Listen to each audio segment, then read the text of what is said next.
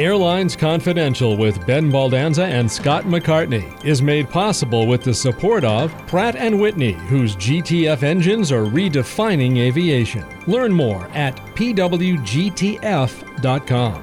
And by DoHop. DoHop is revolutionizing travel connectivity. Learn more at dohop.com. We also welcome your business's support. Info at airlinesconfidential.com. Welcome to Airlines Confidential. I'm Scott McCartney, and I'm confused about a lot of things. Like why New York City is only now getting around to waging war on rats, and why airline flights are full, and yet airlines aren't making money in the first quarter, at least based on the numbers we saw this week. Ben Baldanza, I hope you can explain the world to me and straighten all this out. Well, Scott, I can't explain how New York can get rid of rats. And I'm a bit confused myself about airline losses right now. But the first quarter is often a relatively weak quarter for airlines, mostly because historically they've counted on strong business travel in the first quarter and everyone seems to accept now that business travel is off a bit and there's not enough leisure, bleisure, or whatever you want to call it to fill that gap. Now, at the same time, we only have Delta's earnings, so we'll have to see if other airlines maybe did a little better in this quarter, but it wouldn't surprise me if, as an industry, we're running at a loss by the end of the first quarter, but that'll straighten out later this year. Maybe, Scott, you can explain to me what happened to Bud Light too in their stock. But on a more serious note, later in the show, we're going to have a great conversation with Randy Babbitt, the former head of the FAA and all around great guy.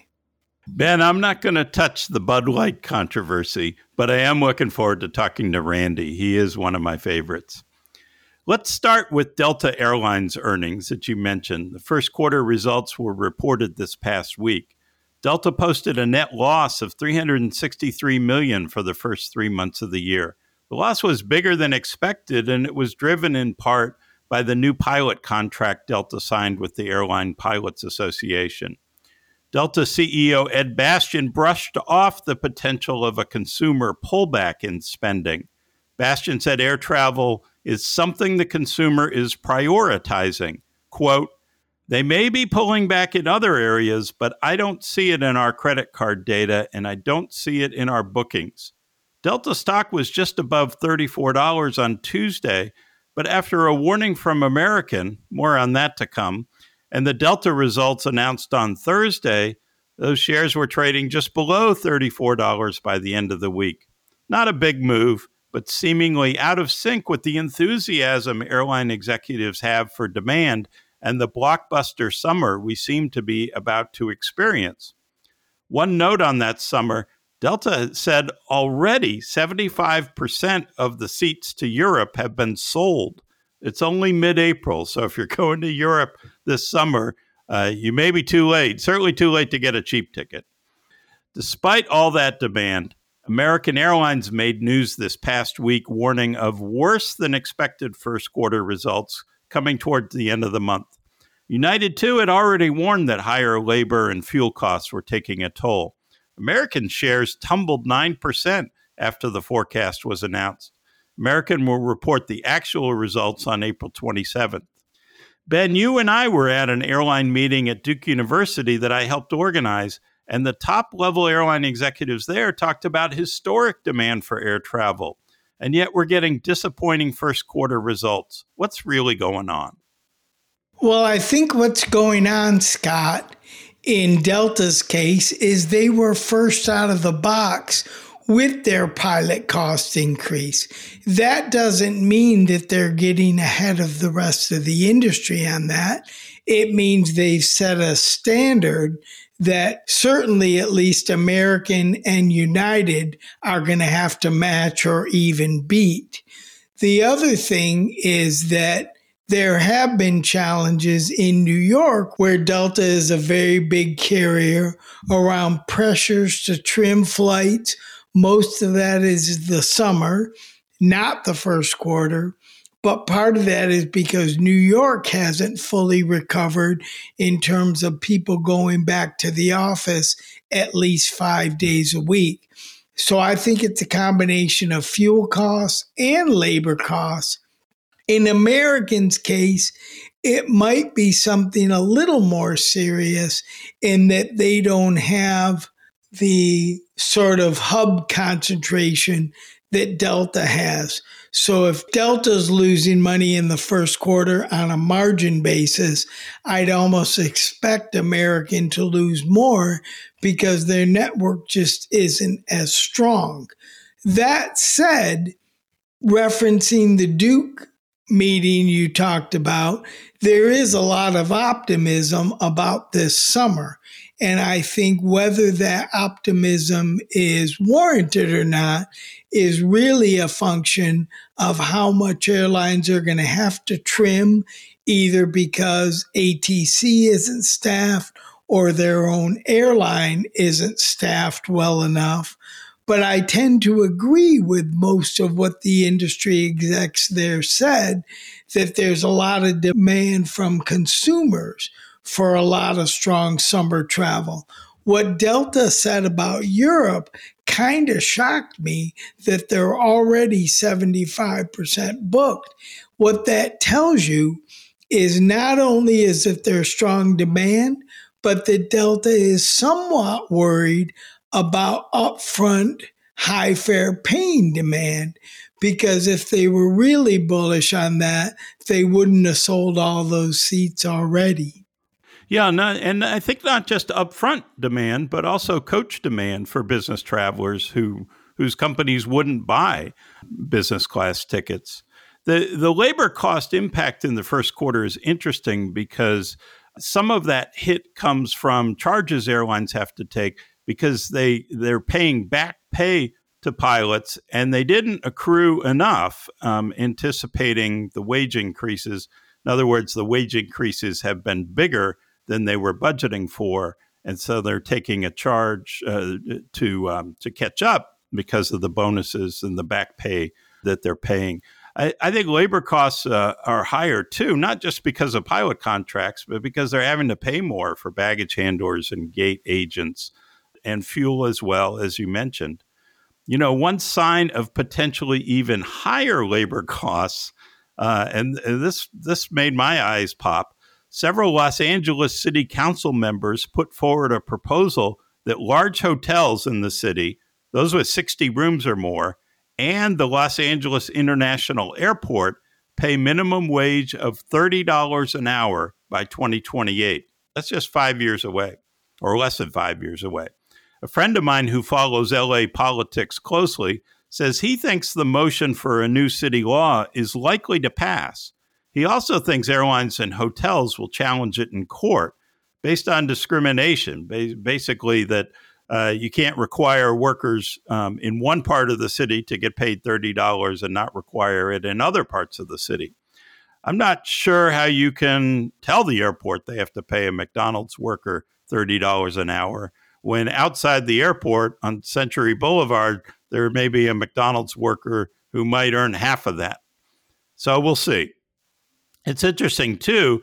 Los Angeles international traffic has yet to fully recover, mostly because Asian travel has yet to fully recover. But some people did move inland to cheaper, larger housing in the pandemic, and the inland empire really has grown. We've seen airports like Ontario, California, see greater traffic growth than other airports, uh, either at LAX or airports like Burbank and Orange County, which are, are capacity constrained. You could see a city law like this making it more expensive to fly out of LAX and travelers finding cheaper fares and more flights at other airports in the LA basin. In other stormy news, Ben, Fort Lauderdale's airport was shut down last week from Wednesday evening to Friday morning by severe flooding, another sign of the severity of weather that airlines are having to deal with these days. And one other note the FAA said it referred another 17 unruly passenger cases to the FBI. Here's a number that will make you crazy. Since late 2021, the total of such referrals for violent and threatening incidents on board airplanes is more than 250. Last month, a bipartisan group of lawmakers made a new push for legislation to bar passengers fined or convicted of serious physical violence from commercial flights, arguing the enhanced penalty might be a deterrent. I don't know. In most of these cases, alcohol is involved. I'm not sure people who do bad things on airplanes are really thinking rationally, but a stronger penalty would give aviation workers a bigger threat to get people to calm down and comply with crews. All good points, Scott. And there's one final news bit of a curiosity. Delta has begun nonstop flights from JFK to London's Gatwick Airport, a route Delta hasn't flown in 15 years. Delta has had very good access to London Heathrow, the larger airport, with its partial ownership and joint venture with Virgin Atlantic Airways. And JetBlue announced it was adding flights to Amsterdam starting this summer. All signs of just how much international demand there suddenly is, don't you think, Scott? Yeah, I do. And uh, third European destination for JetBlue. I hope it's working, Ben. It's uh, it's really interesting development. But I suppose if Delta's already sold three quarters of its seats, uh, JetBlue is selling seats well to Europe as well.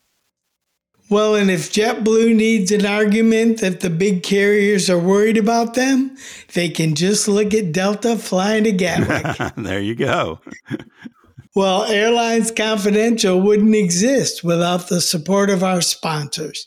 This week's show is brought to you by DoHop, which is revolutionizing travel connectivity. DoHop is a travel technology provider enabling airlines to expand their networks offer more connectivity, create additional partnerships, and focus on improving the customer experience with more offers, services, and travel options. Airlines benefit from generating additional revenue, lower costs, and maintaining full customer ownership. Plus, in the event of travel disruptions, which we all know never really happens, right, Scott? Right. DoHop uh, works with airlines and offers assistance in helping passengers reach their final destination. Visit dohop.com. That's D O H O P.com and Pratt & Whitney, a world leader in aircraft engines, helicopter engines, and auxiliary power units. The Pratt & Whitney GTF engine is the only geared propulsion system delivering industry-leading sustainability and dependable world-class operating costs with up to 20% less fuel and CO2 emissions the GTF engine has revolutionized commercial aviation and set the foundation for more sustainable aviation. Learn more at pwgtf.com. We're very excited to have with us today Randy Babbitt, the principal partner at Babbitt and Associates, but a man who has done many things in the airline industry. Welcome to the show, Randy. Well, thank you very much, Ben. Uh, thank you for inviting me. Well, you've had so many roles in aviation. You've been a pilot, you've been head of the Airline Pilots Association, a consultant.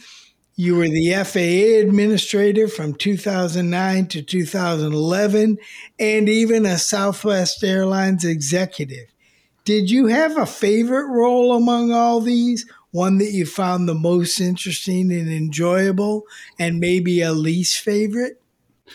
Well, that uh, that's a very broad question for sure, but uh, yeah, I, I think uh, what I did most of my life, interestingly, was was uh, my my start in aviation was uh, flying, and uh, I always enjoyed my airline flying, but got into other things, and of course, bankruptcies in the '90s ended that part of the career, and I was in a position where, you know, when you're you know, 50 something, you, you're too young to quit and too old to start over. So that led me to other places. But uh, I did enjoy that.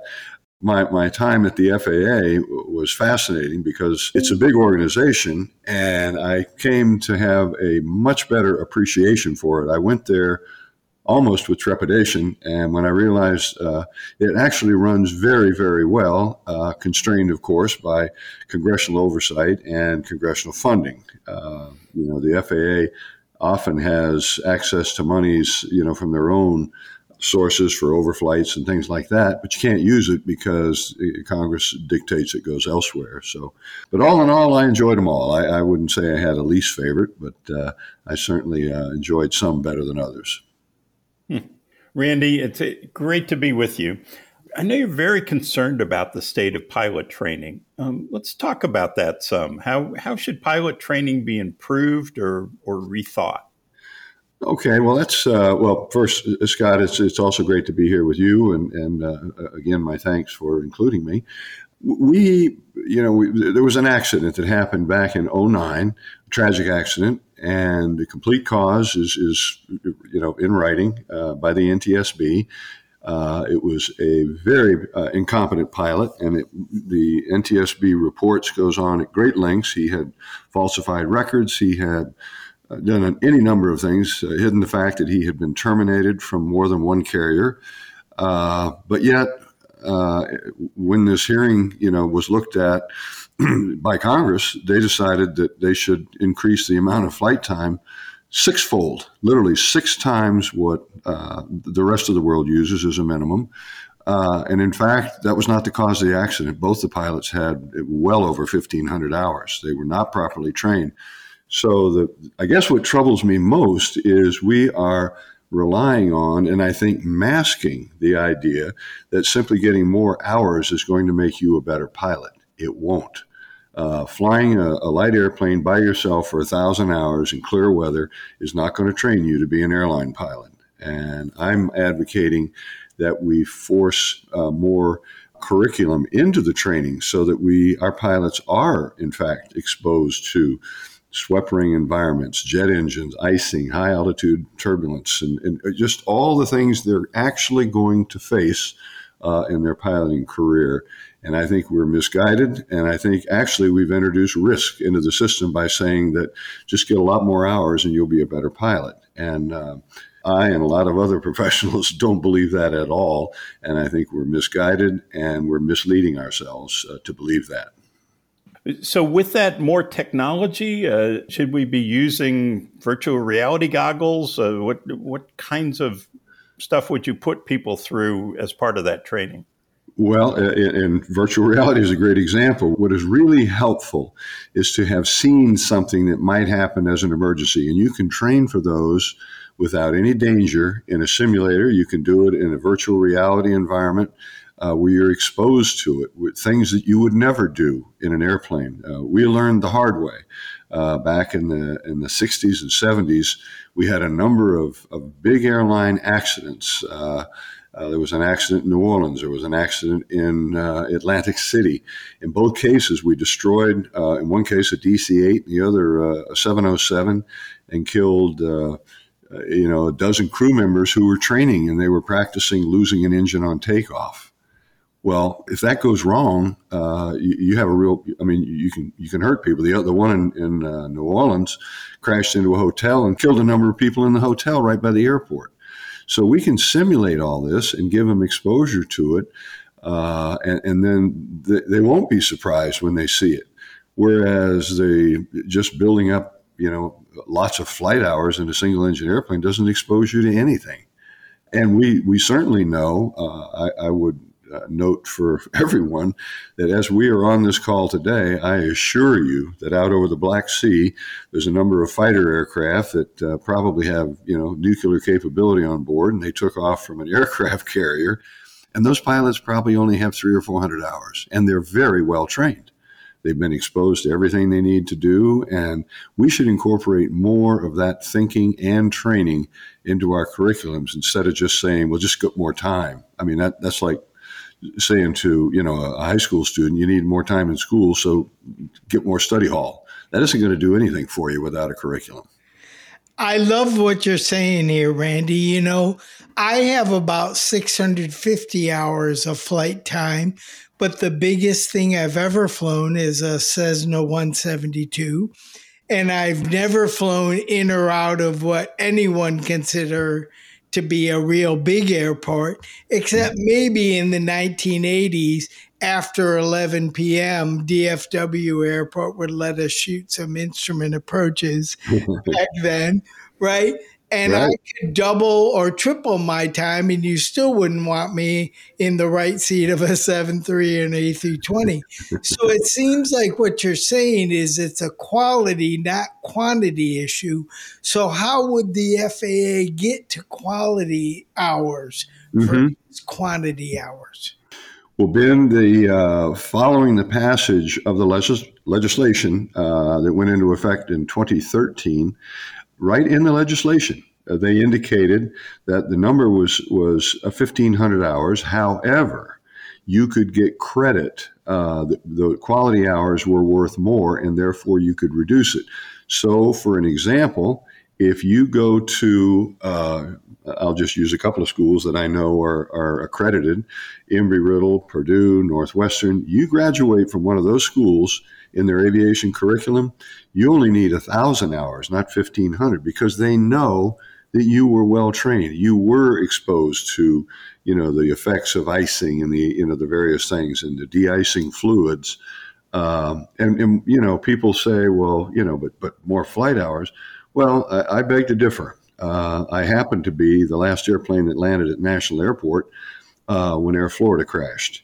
The two pilots in that airplane, and they, they were both Air Force pilots, captain had more than 7,000 hours. They had absolutely no experience operating in ice.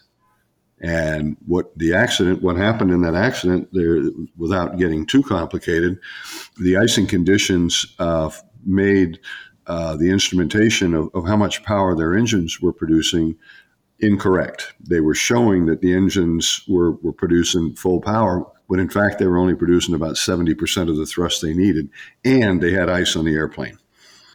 Th- this this is what I'm talking about. These were these pilots had thousands of hours, but if you've never flown uh, in icing conditions, of course I'm, I'm on the other end of that spectrum. Uh, when I hired at Eastern, I was based in Washington, and you know we'd fly the shuttle, so we would go from Washington to LaGuardia to Boston to Newark and back. And if weather was laying over there, you got a lot of practice in snow and ice and weather and, and busy airports. But you can you can do that in simulation, and you can show people, you know, this is what happens if you don't do this. This is the result, and it won't be good. And then ah, you know, the aha moment. So. Uh, uh, that that's what we're going to have to head toward is making certain that people do get exposure to this, and you can do it safely in simulation. So, Randy, FAA modernization is also a big concern of yours and, and ours. And mm-hmm. I think most pilots and airline executives and travelers, where are we now with next gen? Why, why can't the U.S. move faster on technological improvement when we've been the leaders of new technology in so many other areas? Mm-hmm. Well, uh, it, it, it, does produce an interesting conflict, but we certainly have the capability today to design a flight plan that would be optimum for the aircraft and its weight and the current winds and, and so forth law. So there is a perfect route that a computer and and could modify. You know, sometimes the you know the jet stream shifts a little bit as you're moving along and, and so forth. So we have that capability today.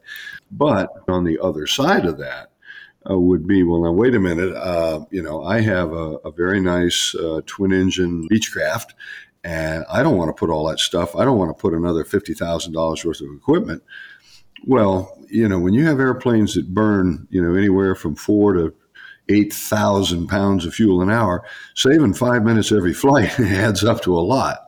Uh, I, I, just use my old uh, my old company, Southwest Airlines. Southwest alone burns two billion gallons of fuel a year. That's just Southwest Airlines. And I mean, you, you can see what the price does, you know, when it goes up. If it, if it goes up 50 cents a gallon, that upsets us at the pump. You know, you put 16 gallons, it costs you $8 more. Uh, when you burn 2 billion, 50 cents costs you a billion dollars.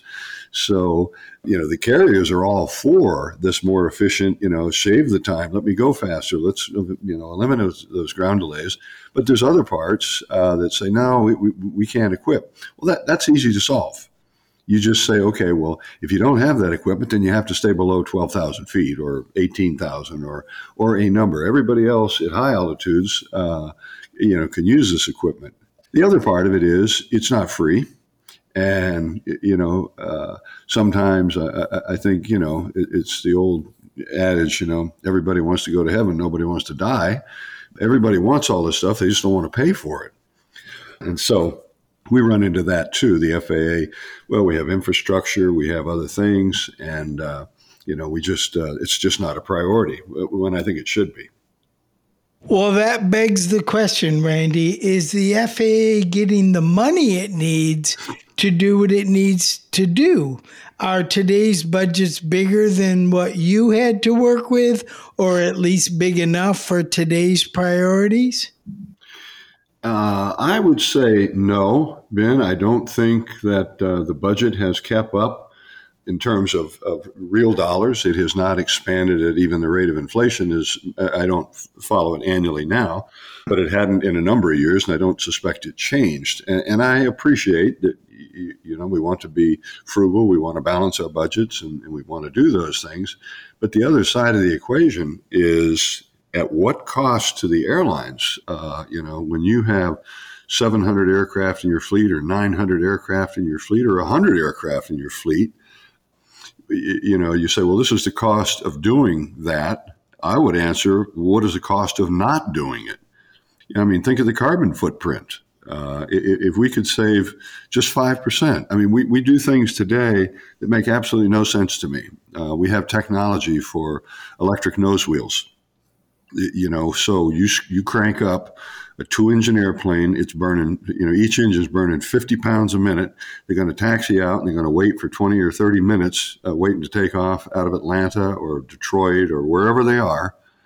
And that was wiser than, than investing in, you know, an electric push or, you know, some other technology. Or when I'm airborne, uh, you know, I could go on a route that would, would uh, allow me to shave 5% of my en route time off by going direct. I mean, we're still navigating over points in the ground that were uh, designed for the air mail system. And I'm not making that up. It, you, you, everybody said, oh, you exaggerate. I'm not.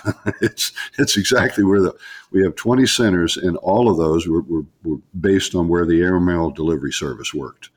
Uh, so that's not a real good reason in, in 2023 to keep doing it the same old way as you were doing it in 1925. So, so why do you think fixing air travel isn't a bigger priority for the country?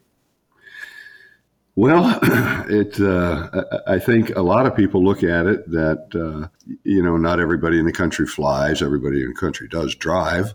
Uh, we spend literally uh, tens of billions on roads federal funds. We, you know, I'm not sure what the FAA budget is today, but the entire operation. Remember, the FAA has close to 50,000 employees. I mean, it's it's a it's a big company. It's the size of Southwest Airlines.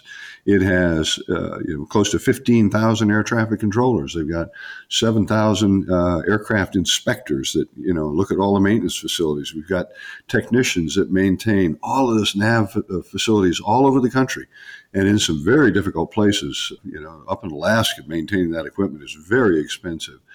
But interestingly, if if we would go to an all you know, independent uh, and, and, literally GPS navigation, you wouldn't need a lot of those ground facilities. You'd keep some of them for emergencies, and you'd keep some of them for the aircraft that don't want to upgrade.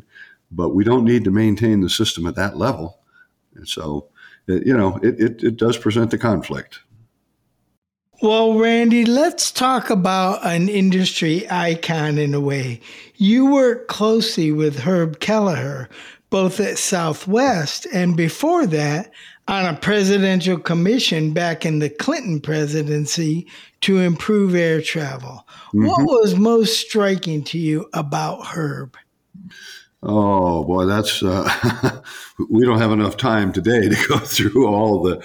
Uh, but simply put, he was just a wonderful person. Start with that. He, uh, you know, he, he was exceedingly humorous but he his ability to recall and, and, and employees and, and uh, recognizing them I mean, I, I tell a, a, very quick story, and I'll be short with it. I have two daughters, and during those commission hearings, they came down one day, and was, they were both in college, and they took you know the spring break, and, and they came down and, and listened to the hearings, and then we went to lunch, and Herb joined us, and this was in 1992.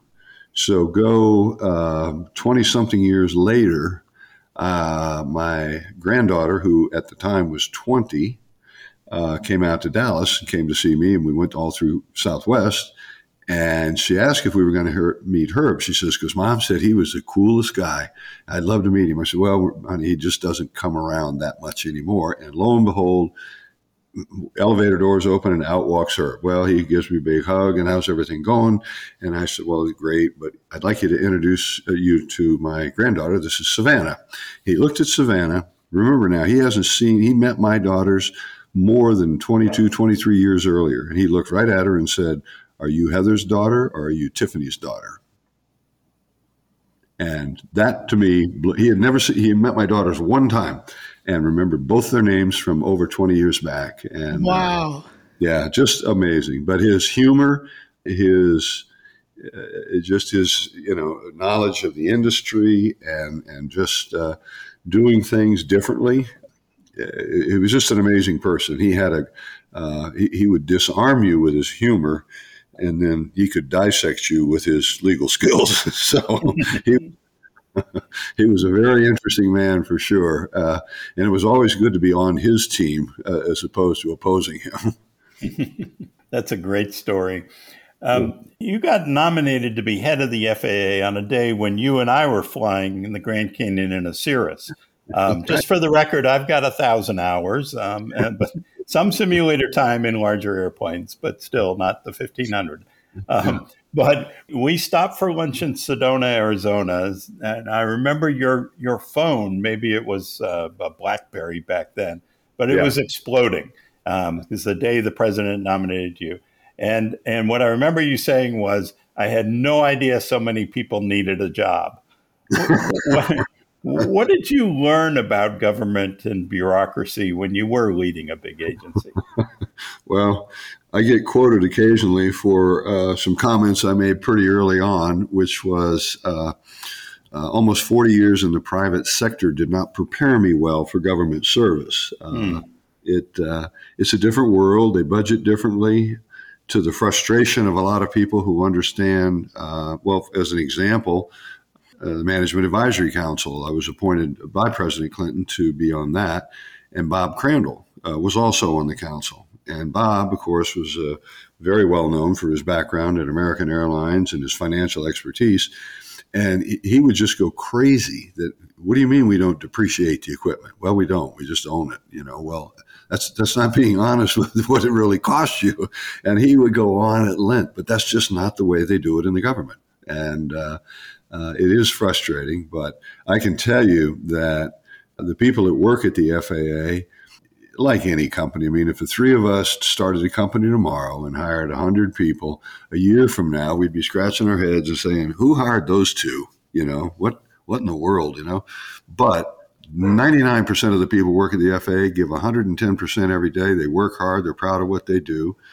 And I, I think it, it, you know, there's a little bit of a misnomer that uh, people, oh, you know, you're a government employee or, you know, this, you know, this part of the bureaucracy. Well, the bureaucracy, it's not a bad word. I mean, it is what runs the country, and uh, and we've chosen to do it that way. So that that was a little frustrating, but. Uh, interesting, you know, adjustment for sure to, to go from the private sector uh, into that world for sure. Yeah, I'm sure. Well, we're glad you took that on when you did, though, Randy. You know, there's been a lot of talk about someday having single pilot cockpits mm-hmm. with a backup pilot on the ground, maybe, who could take command remotely and land a plane in an emergency. I think this has come up because of drones, self driving cars, eVTOLs, but also because of the pilot shortage and increasing labor costs. Mm-hmm. Do you think this is ever a reality for the commercial airline business in the U.S.? Oh, I, I do, Ben. I uh, I see a time. I mean, there's some things, you know, that, that make some sense. I mean, uh, let's take an international flight, for example. If you're going to fly more than 16 hours, you have two full crews on board. So you have four people, two in the cockpit and two, you know, in rest. And they rotate around and so forth. Well, could that be two pilots, one of them at rest and, and one in the cockpit, and, and a monitoring pilot in, in a remote facility? If something happened, you have another pilot on board, but meanwhile, you know, in the interim of something, uh, you know, the airplane is fully capable of being operated. As we speak right now, uh, I assure you, there are drones. I, I got to witness them myself from Creech Air Force Base, flights over Afghanistan, and it was amazing. The uh, these airplanes were up there for 60 hours, and these were, you know, the, the, the fellow that was giving me the demo was an F-15 pilot. He was he was doing a great job flying the thing around. He enjoyed it. And he said, you know, what's cool is I fly for about two hours, and I, if somebody comes in and relieves me, I can go get a sandwich, and and the airplane keeps flying. You know, we just hand it off to him. You know, people talk about well, maybe you know, maybe they might do cargo, or but you know that that's going to be a big social adjustment too. Uh, I can remember when DFW started, uh, and they had a train that had no driver. There were still people that would walk between the two terminals because they wouldn't get on that train. Uh, and now every big airport in the country has you know driverless delivery of. And granted, there there's you know it's a two dimensional operation, but still, uh, well, you go back in the 30s, there were people who wouldn't ride an elevator unless it had an elevator operator in it. So uh, we we've made a lot of progress, but. Uh, uh, I do see the time when you know you could you could certainly take advantage of a lot of the uh, the technology uh, to assist the pilots, and uh, uh, you know, give them more information and so forth, and you know all the backup capabilities. So, yeah, I think it's feasible. It's just a question of the timeline. Hmm, interesting. And kind of with that, Delta signed a a contract with its pilots um, with big raises and other benefits. Uh, United and American are going to follow suit, Southwest too, I think. Uh, mm-hmm. So, with the recent big rise in pilot contracts, uh, w- what could that lead to? What What do you think about all that? Well, I, you know, uh, we've seen you know ups and downs in this industry uh, where you know times are good and the contracts get good. I mean, we came out of the pandemic. We're short of pilots. We're trying to attract more pilots. Uh, I, I, and you know, candidly, a, a lot of these carriers went multiple years beyond the amendable date of their agreements. And so if I said to you, you got a 10% raise, and you said, you know, when was the last one? I said, well, it was six months ago. That's a big raise. Uh, if I said I got a 10% raise and it was three years ago, that's a different story. And so some of these numbers, uh, you have to be a little bit careful. Well, how long did they go without any contract increases? And uh, and the other thing, too, is the airlines get more junior. Everybody looks at the top rate, not the entry level rate. And, and granted, they are paying some bonuses to attract pilots, but I see that being mitigated, you know, if, if slowly but surely we'll get this training resolved maybe train more like Europeans do and, and uh, you know, at less expense, you know, pull the gateways down so more people can get into the business so that we, we don't just have little Lord Fauntleroy's son flying the airplanes because he's the only one that can afford to learn. You know, that that may change too. But yeah, they, they, they've had, uh, of course, you know, that same carrier, uh, Delta, uh, had to file bankruptcy a number of years ago, and uh, nobody was complaining about, you know, oh my goodness, they, it's wonderful. They took a 20% pay cut. Uh, you know, people forget that side of it, but uh, uh, all in all, I think it straightens itself out over time. Well, very good. Well, Randy, it's been wonderful having you. I think we've all learned a lot and uh, appreciate all your service to the industry and all your insights. Uh, thanks for being on Airlines Confidential. Well, thank you so much. I appreciate it, enjoyed it, and uh, all the best to both of you. Thank you so much, Randy. We really appreciate it. And we did all learn a lot today. Very good. All right, Ben. Well, thank you. We'll be right back with more Airlines Confidential. Promotional consideration by thearchive.net, the hub of the history of commercial aviation. Thearchive.net is now boarding. Thanks again to Randy Babbitt for a wonderful talk. Ben, it's official. We can tell listeners that our special guest at Aviation Festival Americas 2023 in Miami Beach will be Ted Christie, CEO of Spirit Airlines.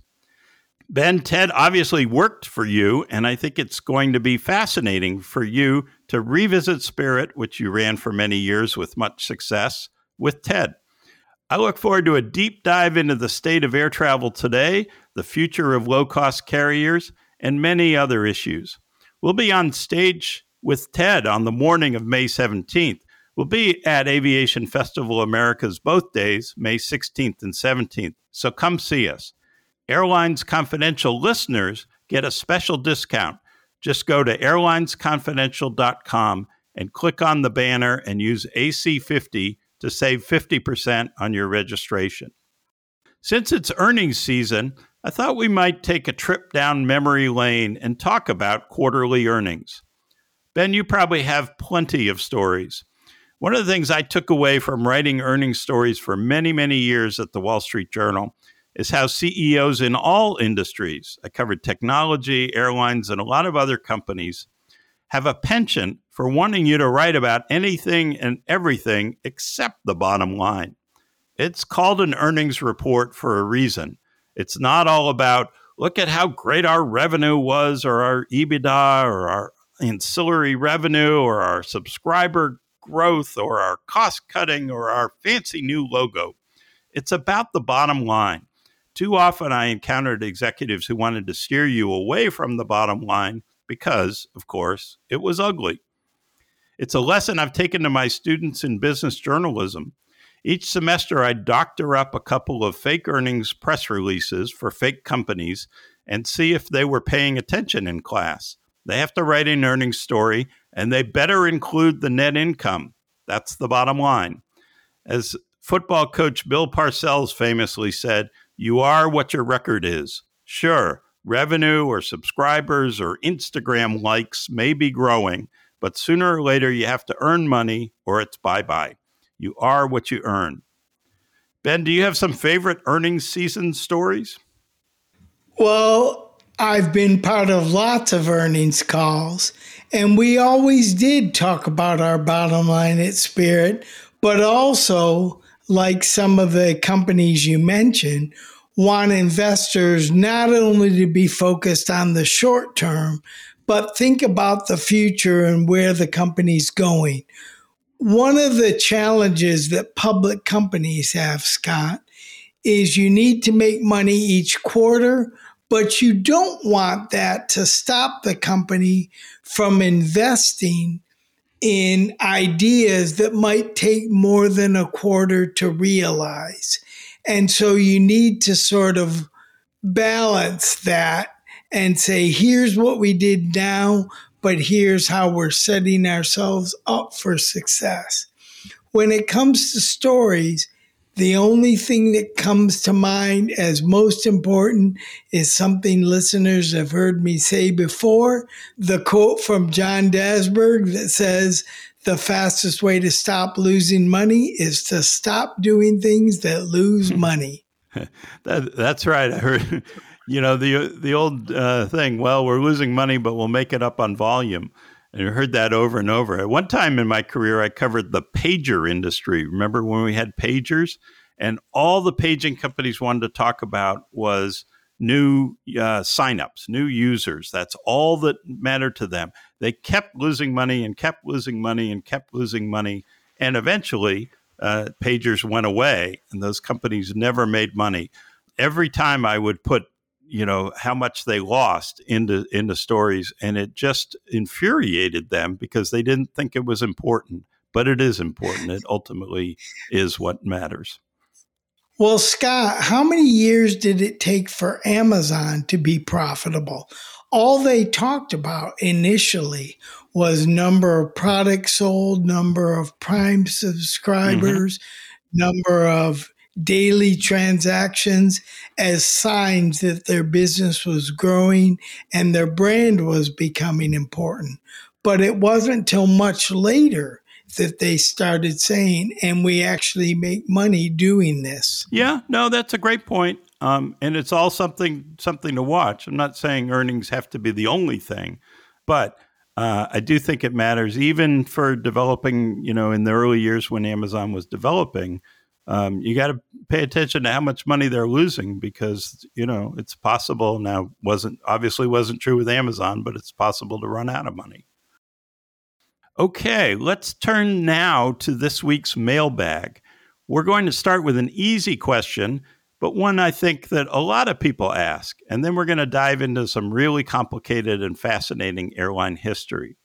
First, Jerome from Weehawken, New Jersey asks Hi, guys. What does it mean when the pilot tells the flight attendants to cross check? And Jerome adds another question Do you ever consider offering a line of podcast merch to your listeners? What do you think, Ben? Well, I bet a lot of our listeners know the answer to this, but the cross check is really simple. It just means look at the door opposite you're sitting and make sure that it's armed. It's important that the condition of every door on the airplane is secured, either armed or unarmed. You don't want slides going off when they don't need to. You don't want passengers being able to open the door you know, without some sort of problem happening. And you certainly want to make sure that when the doors need to be secure, they are. And the cross check means everybody look opposite and make sure your doors are secure in terms of airlines confidential merch, we should talk to our producer on this, Scott. And if there's a way we can do it profitably and be able to give listeners a really good deal on some merch, I think we should do it. That's right. It's all about the bottom line, right? Okay. Now that we've cross checked each other and disarmed the escape doors, Thomas from Dallas takes us back through a lot of airline history with a question about possible missed opportunities for JetBlue. A lot of this happened before you joined the JetBlue board, Ben, so I think it's fair game, and you may have some interesting opinions. I know I do as a Dallas resident and flyer. And some of this happened before JetBlue started flying in February 2000. Here goes Ben and Scott, I know that JetBlue is a hot topic right now and has been discussed quite a bit but I hope you guys will see fit to entertain my question slash theory. For many years, I have thought that JetBlue missed some golden opportunities to become relevant in Middle America and become a truly national carrier. I've always felt that one of their biggest missed opportunities was not making a play for Frontier sooner. In 2001, Frontier reinvented itself and basically became JetBlue West. Their product was a complete knockoff of JetBlue. Live TV at every seat, the Frontier charged a small fee, friendly flight attendants, full cans of soda, a new Airbus fleet, generous legroom, etc. I flew this version of Frontier quite a bit when I was in law school in San Antonio from 2005 to 2008. They had great fares and great service. Southwest had not yet entered the Denver market, and when they did enter in 2006, they didn't offer nonstops to San Antonio for a few years. I always enjoyed flying them, but they were never really profitable. At that time, United, before the Continental merger, was kind of asleep at the switch in Denver. They retired their 737 fleet without a direct replacement and instead used CRJ 700s with the X Plus product it seemed to me that sometime between 2001 and 2008 would have been a good time for JetBlue to scoop up Frontier and establish a presence in Denver before Southwest arrived and grew rapidly.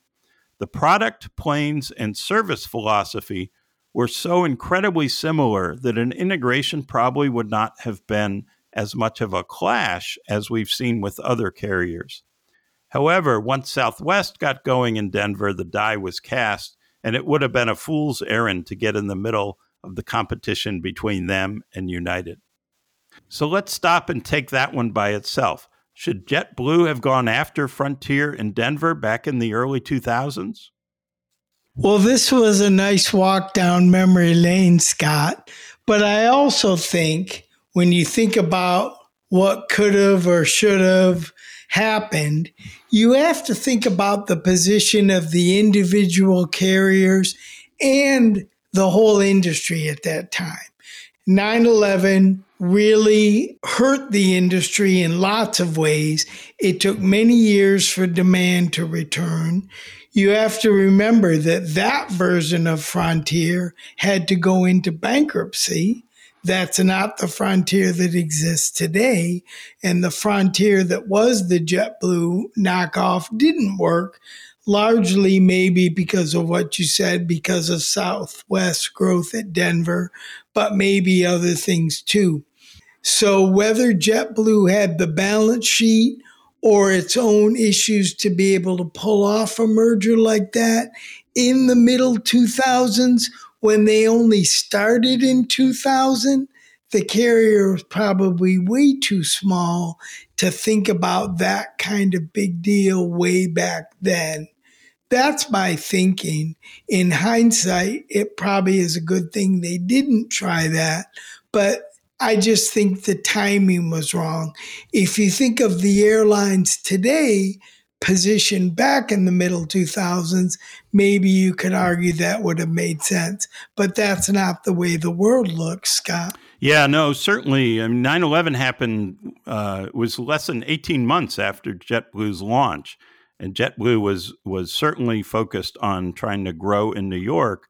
Um, but um, boy, when when everything was grounded and people stopped traveling for quite a while, it was just a matter of survival for airlines. And I think you're absolutely right. There was uh, a merger at that time would have been seen as uh, really irresponsible. Um, even you, everybody was just trying to hang on to their cash.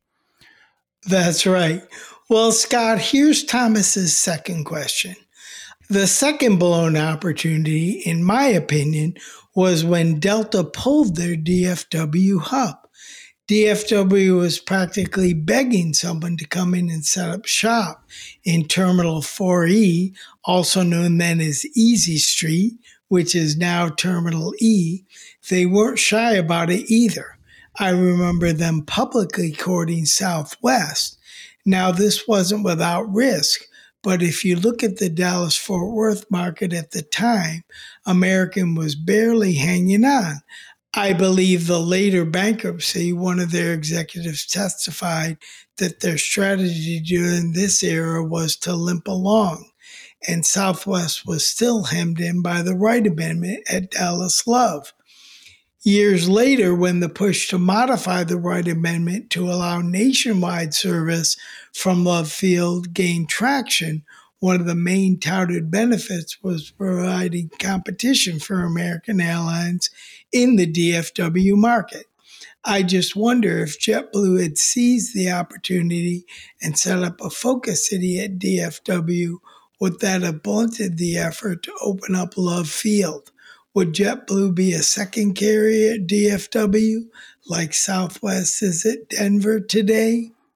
I know there were other opportunities, though much less desirable, to be had when American Airlines D Hub St. Louis, Delta D Hub Memphis, United D Hub Cleveland, and Delta D Hub Cincinnati, but those metro areas aren't near as big or lucrative as Denver or DFW? I'm curious to know your thoughts. Okay, I'll start on this one, Ben. I jokingly take credit for Southwest successfully bringing about an end to the Wright Amendment, which many of our listeners know restricted commercial air service from close in Dallas Love Field in order to protect airline service at DFW. Southwest threw down the gauntlet at an event I did with Gary Kelly when he was new to the CEO's role at Southwest. He announced that Southwest was challenging the Wright Amendment at a Chamber of Commerce breakfast where the program was me chatting with Gary. He chose that forum to drop the bomb.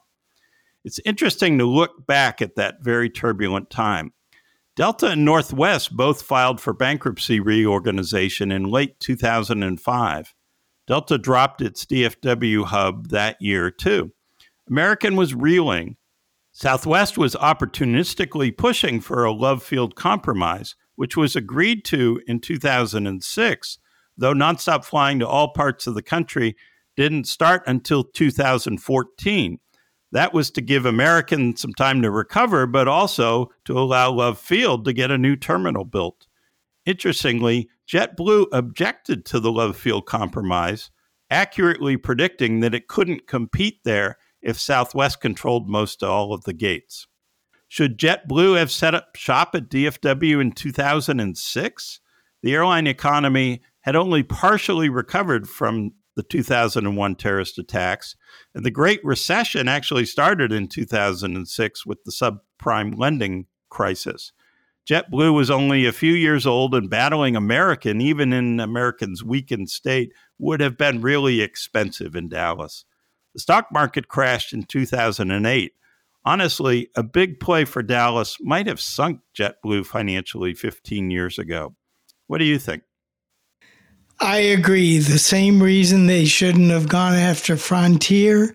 I don't think they have the mass, the brand, or just the airplanes to make a big play to be a number two in Dallas.